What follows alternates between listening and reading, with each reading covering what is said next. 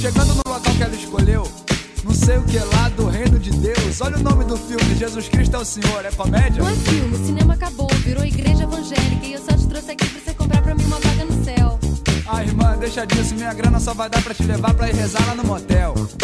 Ai, senhor, olha onde eu vim parar. Ah, relaxa, meu amor. Porque estamos numa época santa, uma chamada de atenção para o datescatólicos.org. Uma espécie de Tinder reservada a solteiros e encalhados católicos deste cantinho à beira-mar plantado.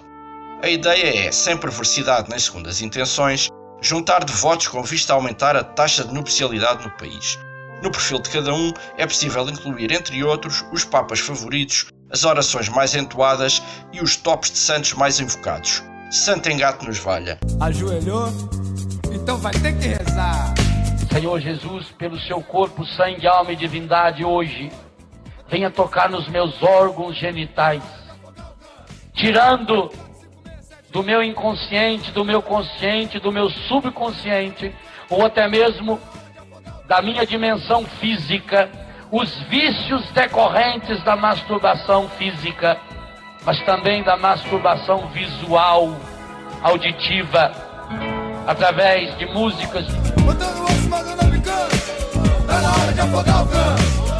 André Julião, é preciso ser crente no amor e crente em Deus para se encontrar a alma gêmea? Ora, perguntas e perguntas bem. Eu acho que há amor em Deus e amor no ar e amor para dar. Mas eh, parece que por vezes este amor anda muito desencontrado. Daí este website eh, Dates Católicos ser destinado especificamente a essas pessoas que, apaixonadas pelo terço, não conseguem encontrar a sua alma gêmea. E então precisam de um guia virtual que lhes ensine o caminho até uh, ao pote de ouro no fim do arco-íris. Ó oh, Francisco Esteves, diz-me lá uma coisa: se isto faz sentido estar a fazer acasalamentos por, uh, por fé, por ideologia, sei lá. Por exemplo, o Clube do Tujal, o Clube de Futebol do Tujal, devia ter uma app só para os fãs poderem encontrar os seus atletas. Ô João, eu não sei, mas esta, esta notícia fez-me ainda rir um bocadinho, mas pá, de facto, por que não? Não é? Se já há aplicações para tanta coisa, por que não uma aplicação para católicos? Pá, por que não? João Gata, por que não? Olha, eu, eu estava a trabalhar uh, num jornal online uh, que, que, cujo nome sugere uma grande ventania, para aí há uns dois anos atrás, e convidei uma pessoa chamada Alexandre Honrado para escrever sobre exatamente a religião na tecnologia.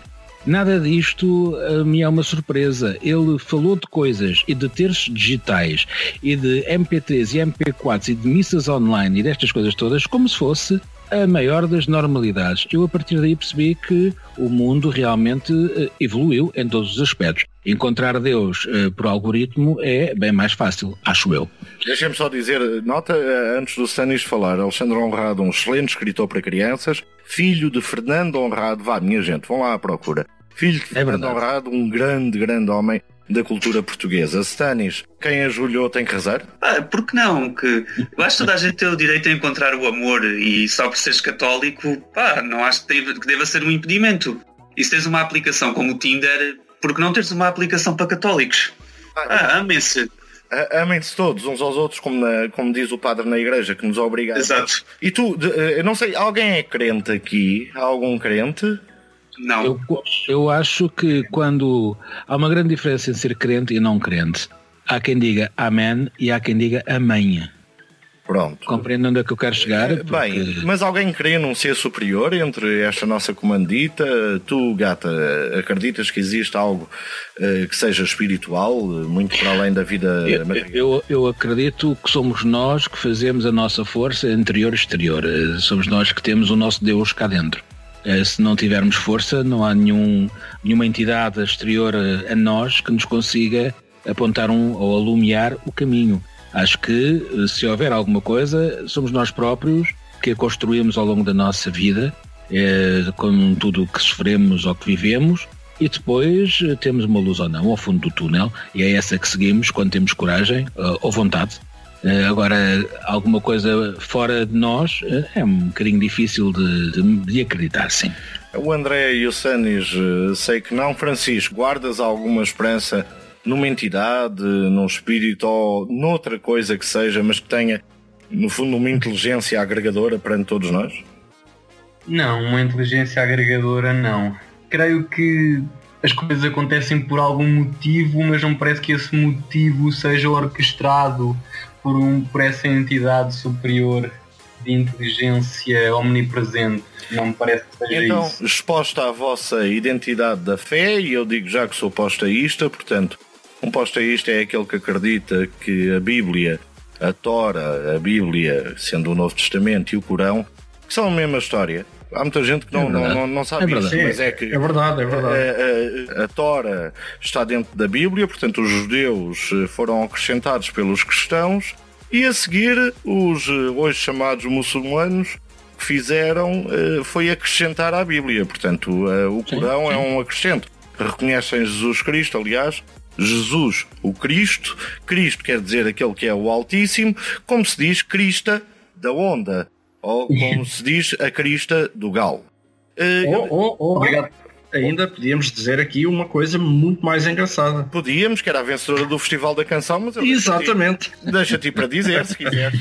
Uh, já agora só uma pergunta. Posta isto porque é uma posta da Bíblia, certo? Não, não, é porque uh, considera que Deus, o Homem-Aranha e o Rampage uh, fazem parte tudo da mesma estrutura absolutamente fascinante que é a imaginação humana.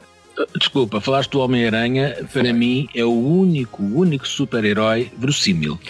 É o único, é, mas eh, sim, por isso é que está eh, aqui tatuado nas costas, com, eu concordo contigo. Em relação, em relação aos encontros católicos, devo dizer que eu sou adepto que o sexo seja sempre depois do casamento, antes que seja apenas uma coisa perfeitamente sem vergonha. Em relação ao dating católico, aconselho uns vídeos eh, que há de uns padres muito engraçados, principalmente brasileiros e dos Estados Unidos, são evangelistas que ensinam a masturbação e como é que ela deve ser feita para não ser pecado. Isto é importante, porque muitas vezes a masturbação que todos nós fazemos e conhecemos é mal feita. E nada melhor do que um padre, que é um homem que de certeza tem vasta experiência em masturbação, para nos dizer como é que ela é feita. Algum pensamento oh. final, meus amigos? Bom, eu também sou a favor do sexo após o casamento dos meus pais. Ah, eu esse também por acaso sou, porque sendo teu amigo gostei muito, gostei muito que isso acontecesse. Mas eu também